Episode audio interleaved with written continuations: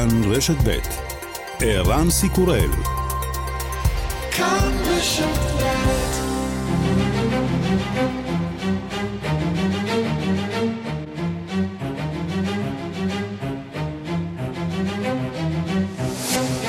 השעה הבינלאומית 20 במרס 2023 והיום בעולם.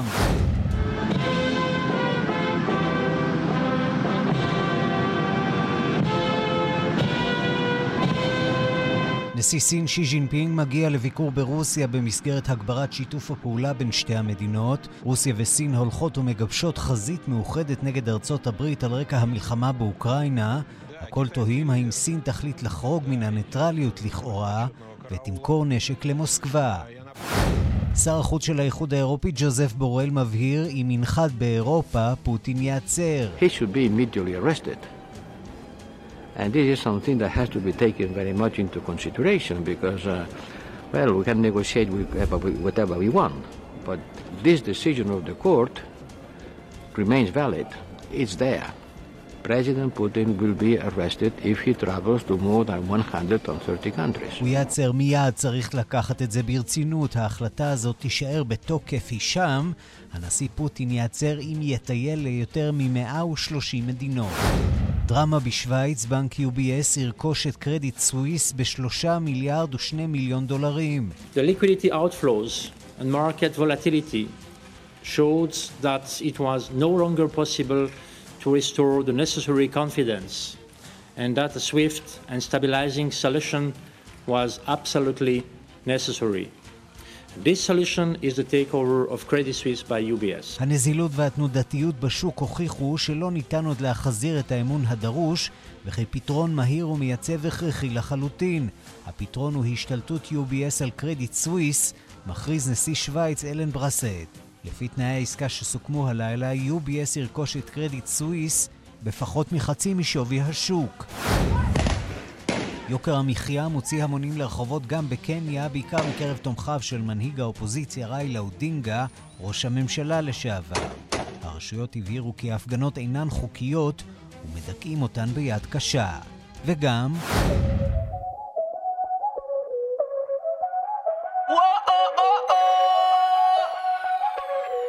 הזמרת סלינה גומז שוברת שיא והופכת לאישה הפופולרית באינסטגרם עם יותר מ-400 מיליון עוקבים.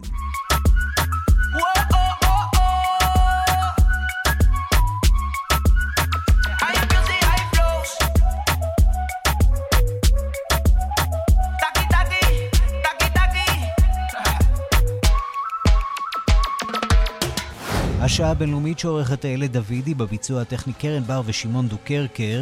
אני ערן סיקורל, אנחנו מתחילים.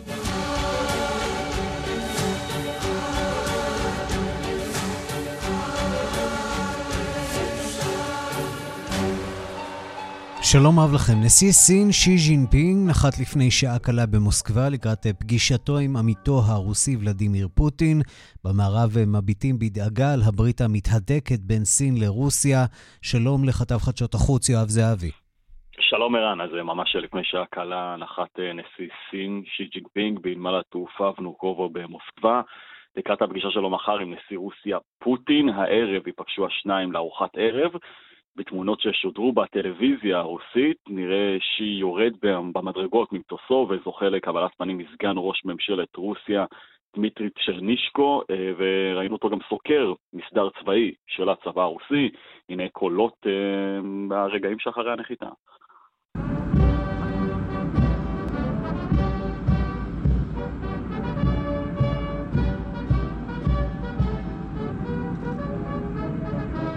כן, אנחנו למעשה שומעים את הלהקה הצבאית שנגנה, שומעים מהנחיתה של שי במוסקבה. סוכנות הידיעות הרוסית טס דיווחה כי עם נחיתתו במוסקבה אמר שי כי סין ורוסיה הן שכנות טובות ושותפות אמינות.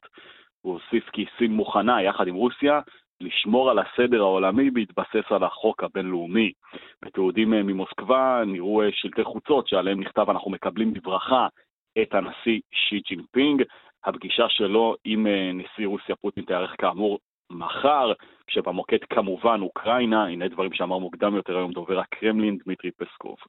Темы, которые затронули в этом плане, конечно же, будут затрагиваться неминуемо в ходе обмена мнениями по Украине. Безусловно, Украина будет фигурировать на повестке дня.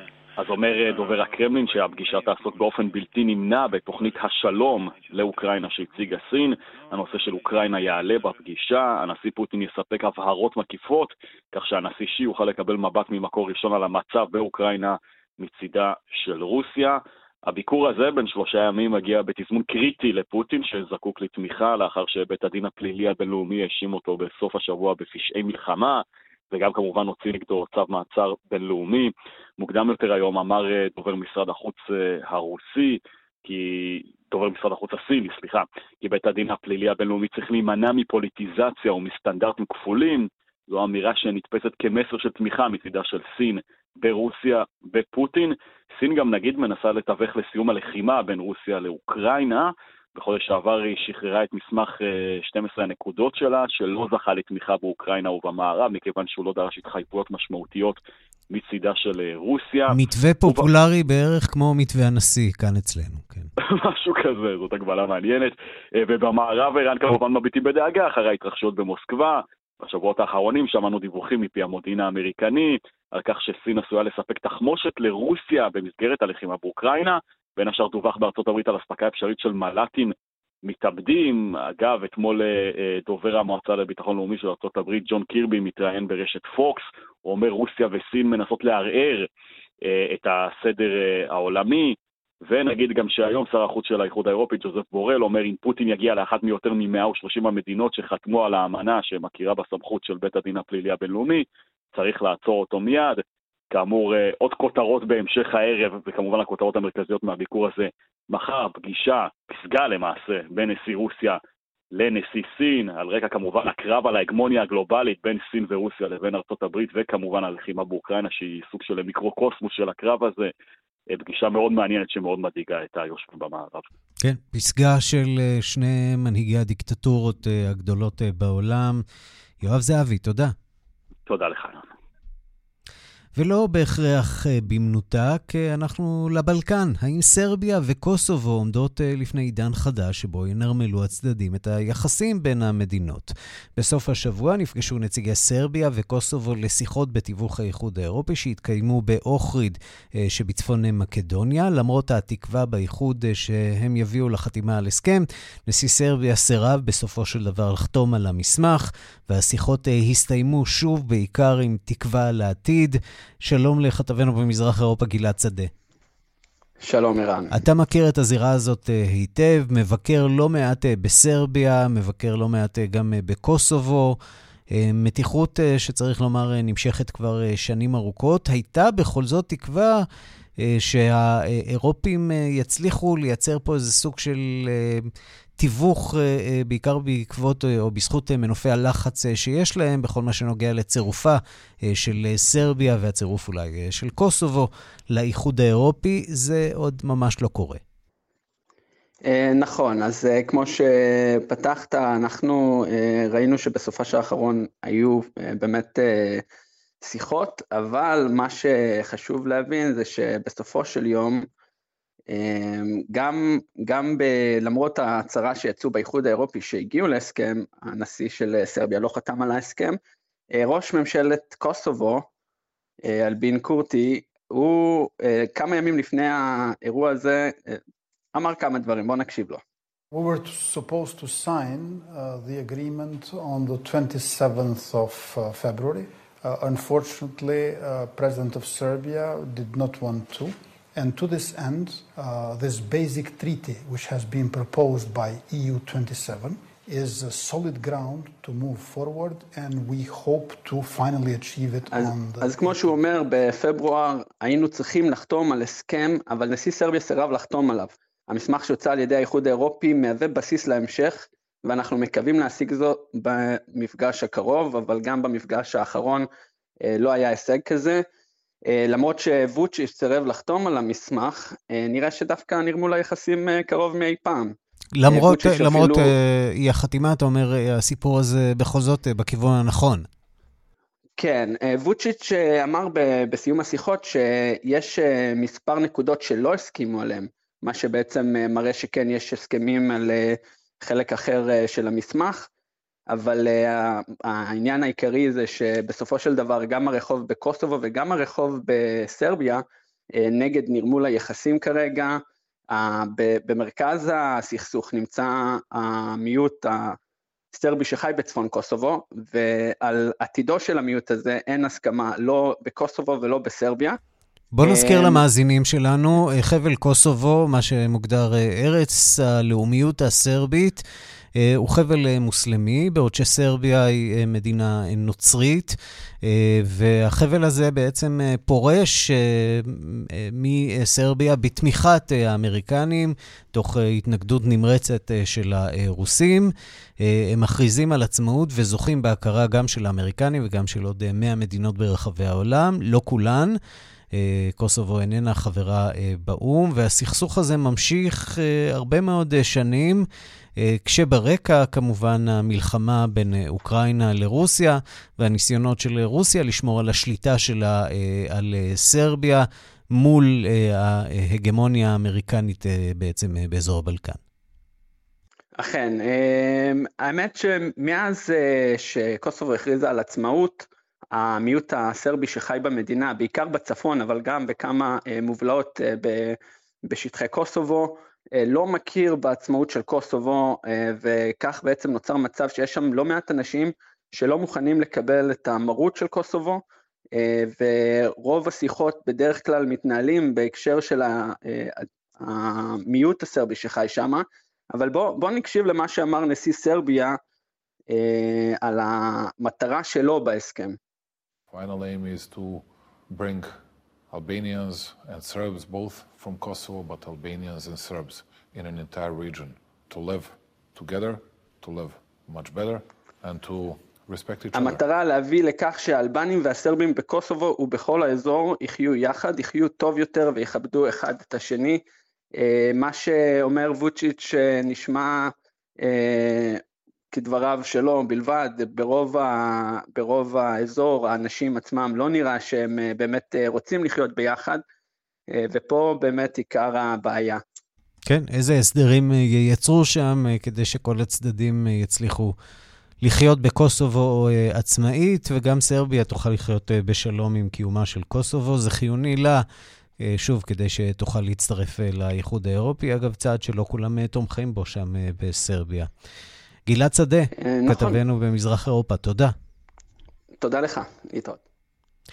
אנחנו לצרפת, שר האוצר בצלאל סמוטריץ' נמצא היום בפריז לטקס אזכרה, אולי שיחות נוספות גם על רקע מחאה נגד בואו והחרמה מצד הממשל.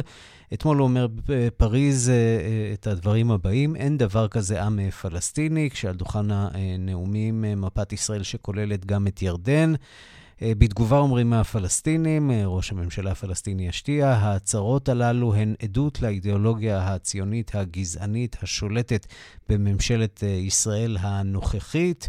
אז מה קרה שם אתמול? הדיווח של כתבנו בפריז, גדעון קוץ. מדוע התעקש שר האוצר בצלאל סמוטריץ' לערוך אתמול ביקור של כמה שעות בפריז ולהיעדר מהדיונים בתקציב המדינה ובחוק ההסדרים, ודחה את הזמנת ראש הממשלה נתניהו להשתתף בכינוס ראשי הקואליציה? התשובה היא כנראה להראות לאויבים שאותו אי אפשר לנצח. האויבים הם בראש ובראשונה ממשלת צרפת שנציגיה הרשמיים סרבו, לפי הודעת דוברת משרד החוץ, לפגוש אותו, ראשי המוסדות הרשמיים של הקהילה היהודית ולצידה דם בעלי ביתן היוקרה ביער בולון, שבו נועדה להיערך אזכרה לז'אק קופפר המנוח, שהיה מנהיג מוכר של תנועת החירות בצרפת וחבר במוסדות הציוניים וידידו של סמוטריץ'. לאחר שאלה סרבו לאפשר את קיום האירוע בהשתתפותו, הוא בוטל לכאורה, והנה אתמול התקשרו המארגנים כדי להודיע לנרשמים ולמוזמנים שהאירוע יתקיים למרות הכל שעות ספורות לפני מועד ההתחלה, אבל סמוטריץ' כבר לידה ויצא לפריז. האירוע הועבר בסתר לאולם אירועים יהודי מוכר במרכז העיר. בקומה למעלה נערכה חתונה מהודרת ורבת משתתפים. כשהאורחים עלו אליה נפתחה באופן דיסקרטי דלת הביטחון וחלוקת הצמידים לאירוע קופפר סמוטריץ' החלה. באולם נכחו בעיקר כ-200 עד 300 ותיקי חירות וימינה ממנה בקהילה היהודית. אחרי חלק ההצדעה לאביה הזמינה מארגנת נילי נאורי את אורח הכבוד והסבירה לקהל המריע איך הצליחו לנצח את האויבים, אנשי BDS אך גם אנרכיסטים שמאלנים ישראלים שאיימו לדבריה על הביקור.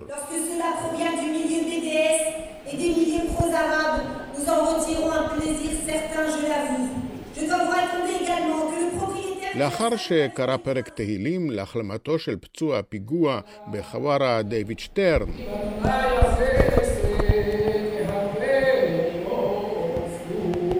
תקף סמוטריץ' חזיתית את אלה, הממשל בפריז ובוושינגטון שלא קיבלו אותו והמבולבלים בישראל שאינם מכירים באמת על עליונותה של ישראל ואיקיומם של הפלסטינאים.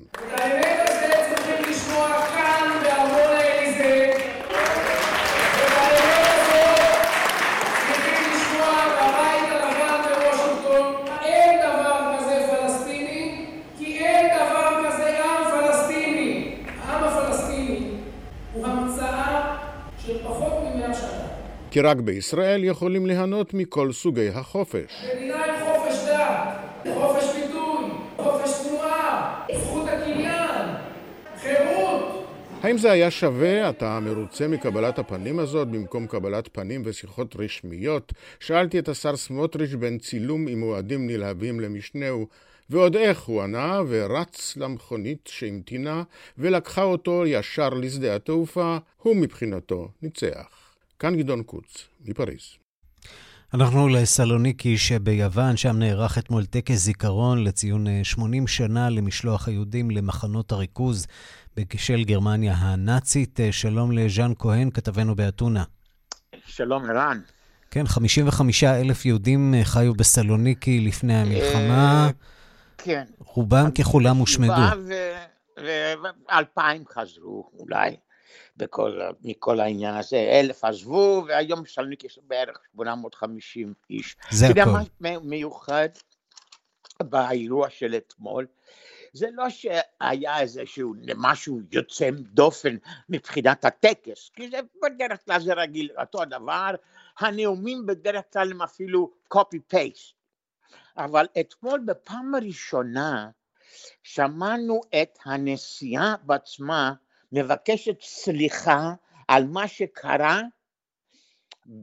בשואה מבחינת זו של עזרה של הנוצרים ליהודים.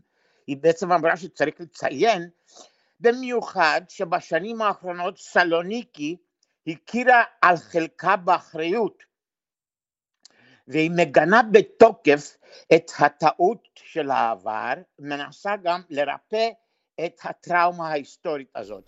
אתה אומר שיש איזו מידה של תחילת קבלת אחריות גם בקרב היוונים על שיתוף פעולה עם הנאצים בעצם. נכון, וזה קורה פעם הראשונה, 80 שנה אחרי המקרה.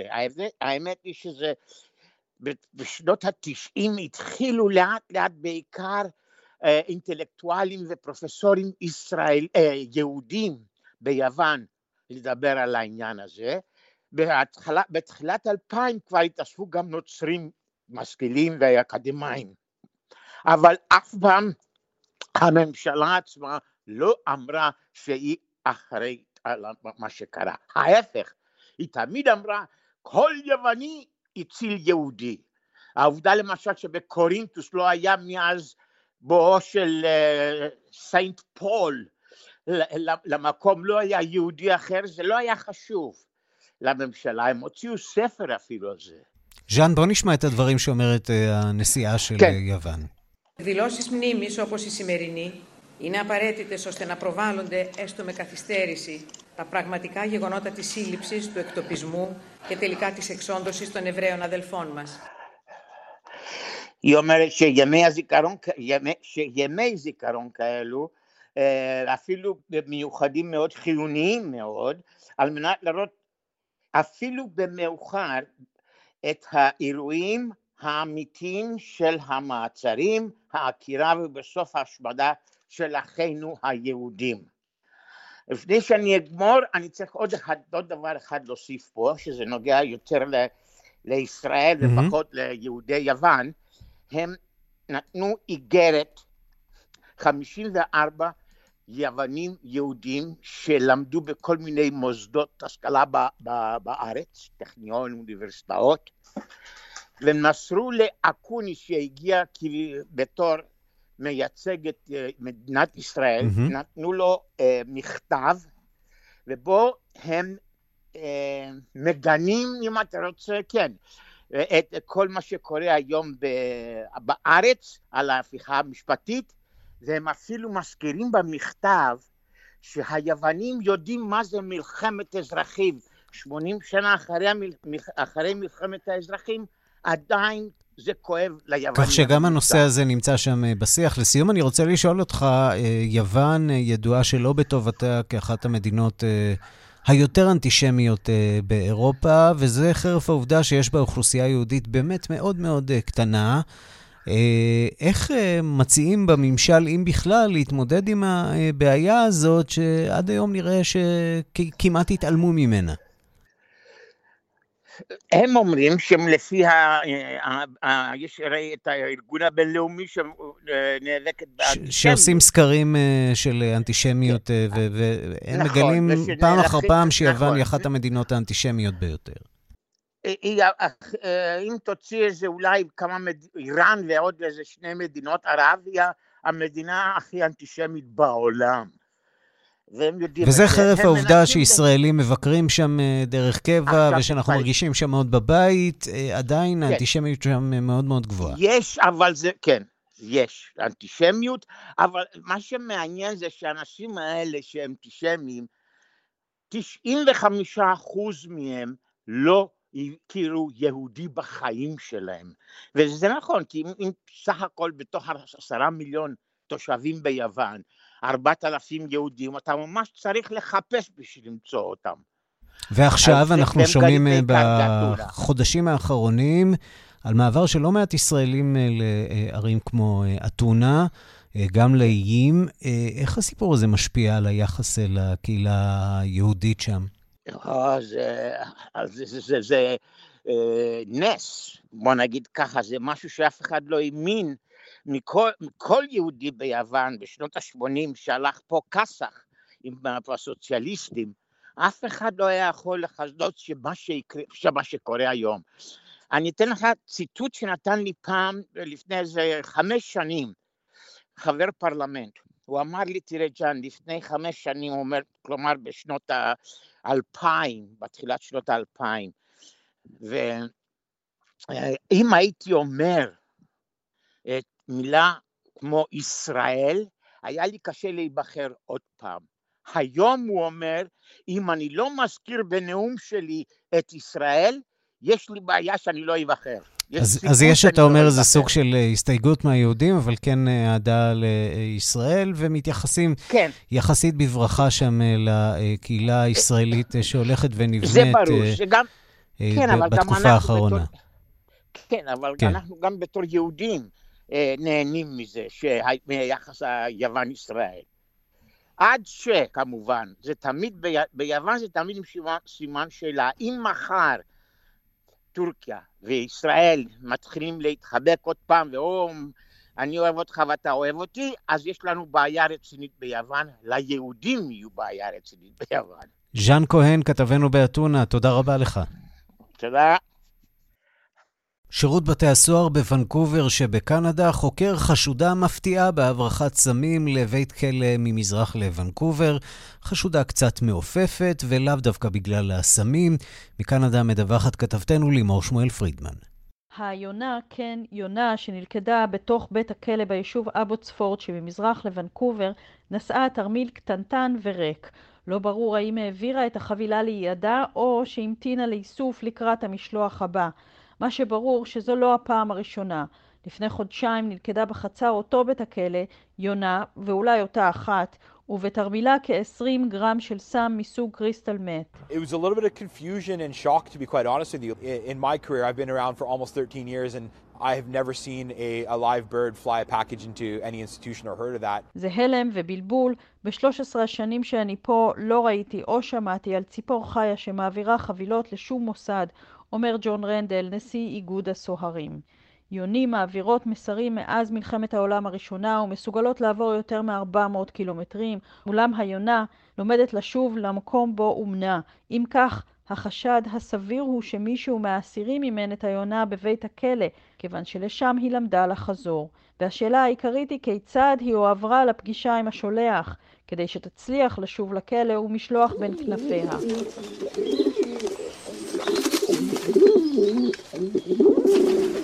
ועוד פרט אחד חשוב, התרמיל עצמו נתפר מאותו הבד, ממנו מיוצרים מדי האסירים.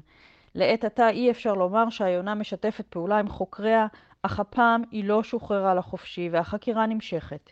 מוונקובר לימור שמואל פרידמן. חשודה מעופפת. מאות שוטרים מרחבי ברזיל זורמים למדינת המחוז ריו גרנצ'י דה נורצ'י בניסיון לדקם מתקפות של ארגוני פשע שמטילים עליה את אימתם בשבוע האחרון. שלום לכתבנו בברזיל תום אוגד. שלום.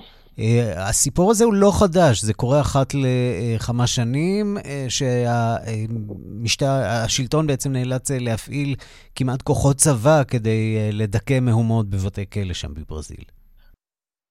כן, נכון, ובמדינת ריו גרנג' דו נורצ'י שבירתה נאטאו, מדינה לחופי צפון מזרח ברזיל, הדבר נפוץ במיוחד, זו הפעם הרביעית שהדבר קורה בשבע השנים האחרונות, למרות שהיו עכשיו כמה שנים של רגיעה. העניין הוא שלא ברור לחלוטין מה המניע למהומות האלה, יש כמה גרסאות, יש שטוענים שמדובר על סכסוך בנוגע לתנאי הכלייה של האסירים, אחרים טוענים שזו תגובה כנגד פעילות שביצעו לאחרונה כוחות הביטחון נגד הארגונים הללו.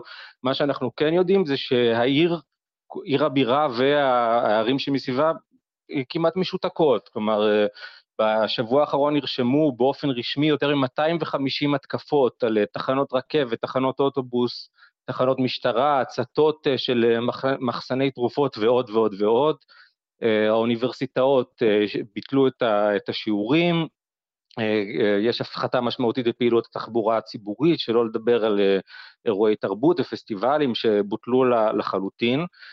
והשלטונות הם די עובדי עצות, אז השר לביטחון ציבורי פלאביו ג'ינו והנשיא לולה שולחים לאזור עוד ועוד שוטרים וחברי המשמר הלאומי, ומדובר על 700 וכנראה שהמספר אז יעלה, אבל מאוד קשה להשתלט על פעילות כזו, משום שמדובר בסוג של התקוממות עממית, אפשר להגיד, של ארגוני הפשע שמונים אלפי חברים, שפועלים באופן די אקראי כנראה על סמך הוראות שנשלחות מבתי הכלא, וזורעים הרס בכל מקום, ואפשר להניח שמאחורי הקלעים גם מתנהלים מגעים עם הנהגות הארגונים האלה, לראות אם אפשר להגיע לאלו שהם הבנות, על מנת שפשוט יעצרו את הפשעים האלה.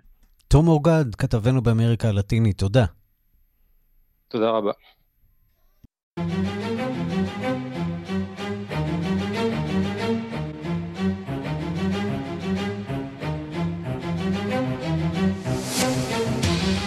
אז אולי אנחנו מפונקים וסתם מקטרים, ואולי הישראלים ברחובות, כי דווקא יש על מה להילחם. הבוקר בעיצומה של המהפכה המשפטית שמזעזעת את כולנו, מדווח האו"ם כי ישראל מדורגת במקום הרביעי במדד העושר העולמי, עלייה מהמקום התשיעי שבו דורגה ישראל בשנה שעברה. זאת השנה העשירית שבה מתפרסם הדירוג הזה, ומי במקום הראשון?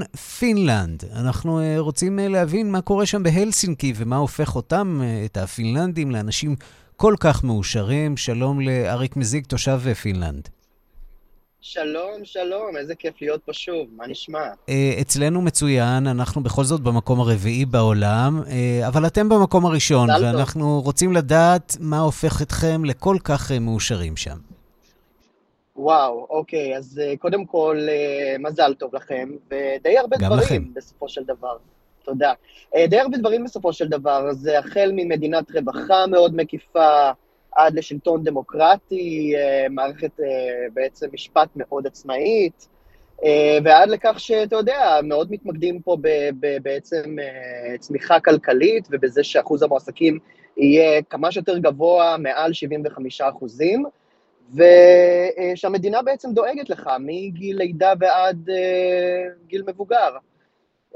יש הרבה על מה באמת להתגאות פה, ובשביל מה להיות שמח, המערכת עובדת כמו שצריך. המערכת עובדת, וצריך לומר שאתם חיים שם במרחבים אינסופיים, מדינה גדולה מאוד עם אוכלוסייה מצומצמת מאוד. כן, אנחנו 5.6 מיליון, והמדינה היא, אני חושב, הרביעית בגודלה באירופה, תקן אותי אם אני טועה, משהו כזה. יש לנו המון איים פה, ככה שיש גם הרבה פעמים אנשים שחיים על אי ממש לבד, ומקבלים עדיין את כל השירותים הציבוריים והחברתיים שיש למדינה להציע.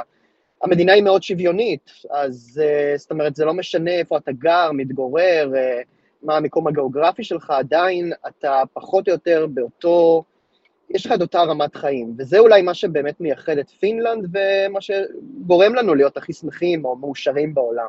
אז פה באמת אני שם איזה סימן שאלה, כיוון שפינלנד היא מדינה גם קרה מאוד, ואנחנו יודעים שבמדינות קרות שיעור האובדנות גבוה במיוחד, רוב השנה מתנהלת אצלכם בקור מקפיא, אתם גובלים ברוסיה שהיא המעצמה אולי הכי מאיימת בעולם עכשיו על המדינות השכנות, זה לא נשמע כזה כיף.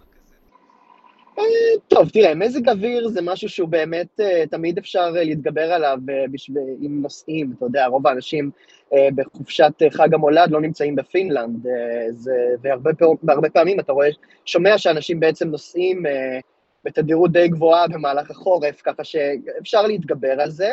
בקשר לרוסיה, נאטו, אני חושב שלפני כמה ימים טורקיה, שהייתה מדינה, טורקיה והונגריה, המדינות האחרונות שהיו צריכות לאשר את בעצם הצטרפותה של פינלנד לברית נאטו, אני חושב שהם אישרו במהלך השבוע שעבר, תקן אותי אם אני טועה, כן. לפי מה ששמענו פה.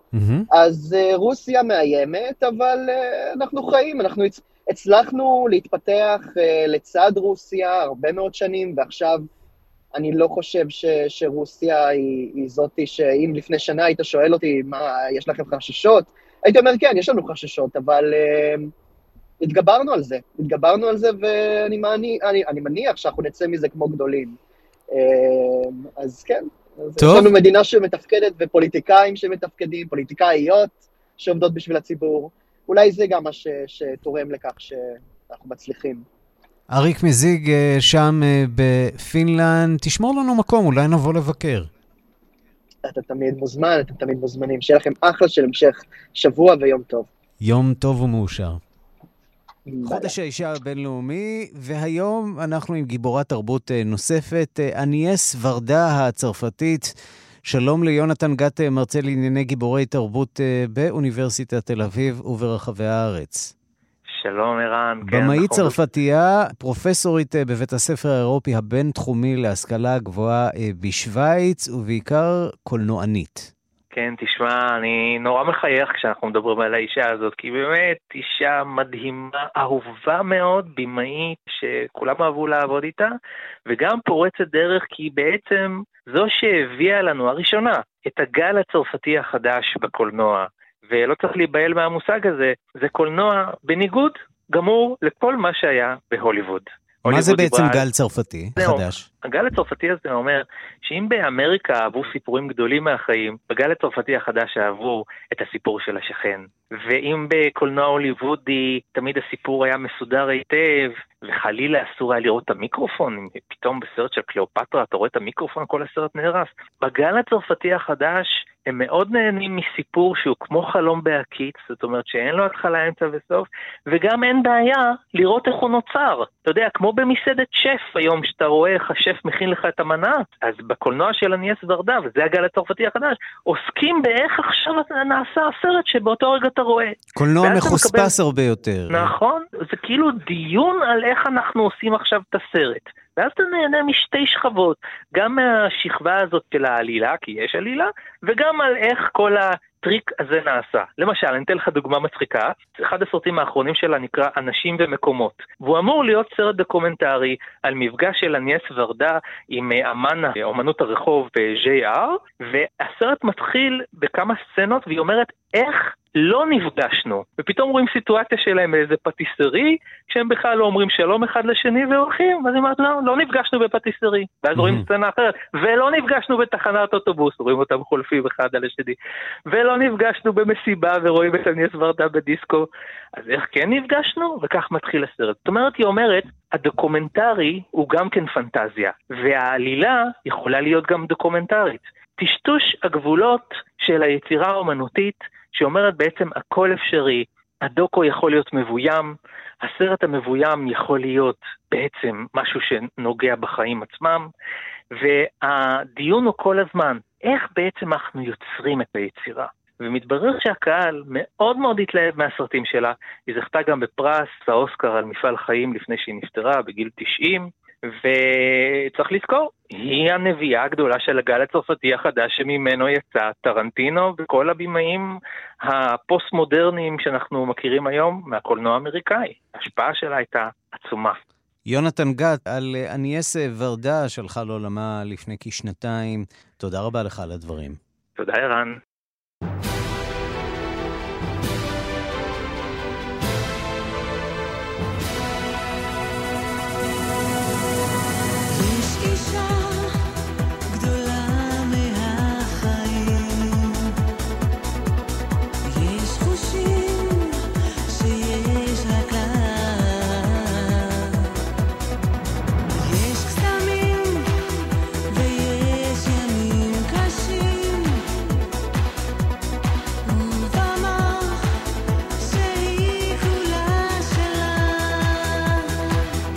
בפריז נפתחה בימים אלה תערוכת אופנה מרהיבה על שנת 1997, שנה שבה החל עולם האופנה לשנות את פניו ביחס לקהילה הגאה. במרכז התערוכה, סמלת הנוצות המרהיבה שעיצב ז'אן פול גוטייה לזמרת הישראלית דנה אינטרנשנל, שמציינת עכשיו 20 שנה להוצאת התקליט הראשון שלה.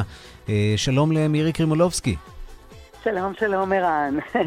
כן, בהחלט גאווה גדולה. נגיד אולי שפלה גליירה בפריז, זה גם המקום שבו עשו לפני כשנה תערוכה לאלבר אלבאז, האופנאי הישראלי, שכעת חלק מהתערוכה מוצג גם במוזיאון חולון, ואותו עוצר מדעי, אלכסנדר סמסון, הוא זה שעשה את התערוכה הזאת, שבשאלה הראשונה שאלתי, מה כל כך מיוחד ב-97, אתה יודע, עושים תערוכה נניח בתחילת המילניום, עושים, מסתבר שזאת הייתה שנה, שעולם האופנה עשה דברים מאוד מאוד נועזים, ורוב האופנאים, כן, הזכרנו את ז'אן פול גוטייה, כמובן אלכסנדר מקווין, היו מהקהילה הגאה, וכאלה שגם לא התביישו בזה, יצאו עם זה החוצה, ובעצם סימנו את העידן של המילניום שבו הקהילה הגאה תוכל להיות יותר גאה, מה שנקרא. והסמלת הנוצות האלה, הזאת, כמו שאומר האוצר, היא סמלה איזשהו חופש, חירות כמו לציפור. אני אזכיר שזה היה סמלה מנוצות אמיתיות של תוכי, מאוד צבעוני, חופש שמגיע לזמרת הזאת ולקהילה הזאת. חופש קצת פחות לתוכי, אבל בואי נשמע את הדברים. בואי נשמע את סמסון. This jacket was like a surprise because it was made with parrot's feathers. It is still presented in the show and it's still beautiful for its color, it's still beautiful for inventiveness. It was in a manner very, very important because it underlined new movement like wings. It has a beautiful back also and that's why we wanted to focus on the... So I'm so... of course there was no question this would be worn by a singer on a performance because it emphasizes so much movement in your expression. כן, אז הוא אומר, הנוצות האלה, הצבעוניות, המקוריות שזה מסמל בן אדם, במקרה הזה את הזמרת המיוחדת הזאת, בעלת תנועה ותעוזה, גם כאמור אלבר אלבאז מוצג בתערוכה הזאת, אותו אופנאי שכל כך, למעשה האופנאי הישראלי הכי מצליח בעולם, שמת לצערנו מקורונה, וסמסון מסביר, את יודעת, השילוב הזה של בחור שנולד במרוקו, חי בישראל, הים תיכוני, עם האמריקני, בוא נשמע. I think the owner of Gila Roche wanted his vision of American pragmatism mixed with the fantasy of his Israeli culture and Mediterranean culture, because that was very important in Albert Elbaz's design. כן, אז אלבר אלבאז, כאמור, השילוב המיוחד הזה, אגב, הם מזכירים שם כמה הוא היה אהוב בצרפת. עוד פריט שאני לא הכרתי והדהים אותי וריגש אותי, גלימה לבנה עם הקשת המזוהה עם הקהילה, שניתנה באוגוסט 97 לאפיפיור, שהיה אז באמת אפיפיור מיוחד, פאולוס השני, כן, יוחנן פאולוס השני, והוא לא רק שהוא לא דחה את הגלימה הזאת, אלא הוא אמר למעצב, איזה יופי, שצבע יכול להיות בסיס לאיזושהי אמונה משותפת. אתה יודע, זה דבר שהדת מאוד מפתיעה, גם לידידי מוזכרת ב-97. אבל אנחנו נאלץ לעצור כאן מקרימולובסקי. תערוכה מומלצת בפריז במוזיאון האופנה בגלריה גליירה. תודה רבה לך. תודה ערן.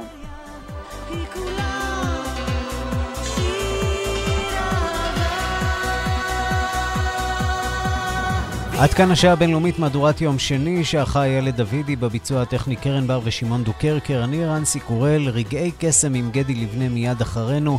כתובת הדואר האלקטרוני שלנו, בינלאומית@kan.org.il. להתראות.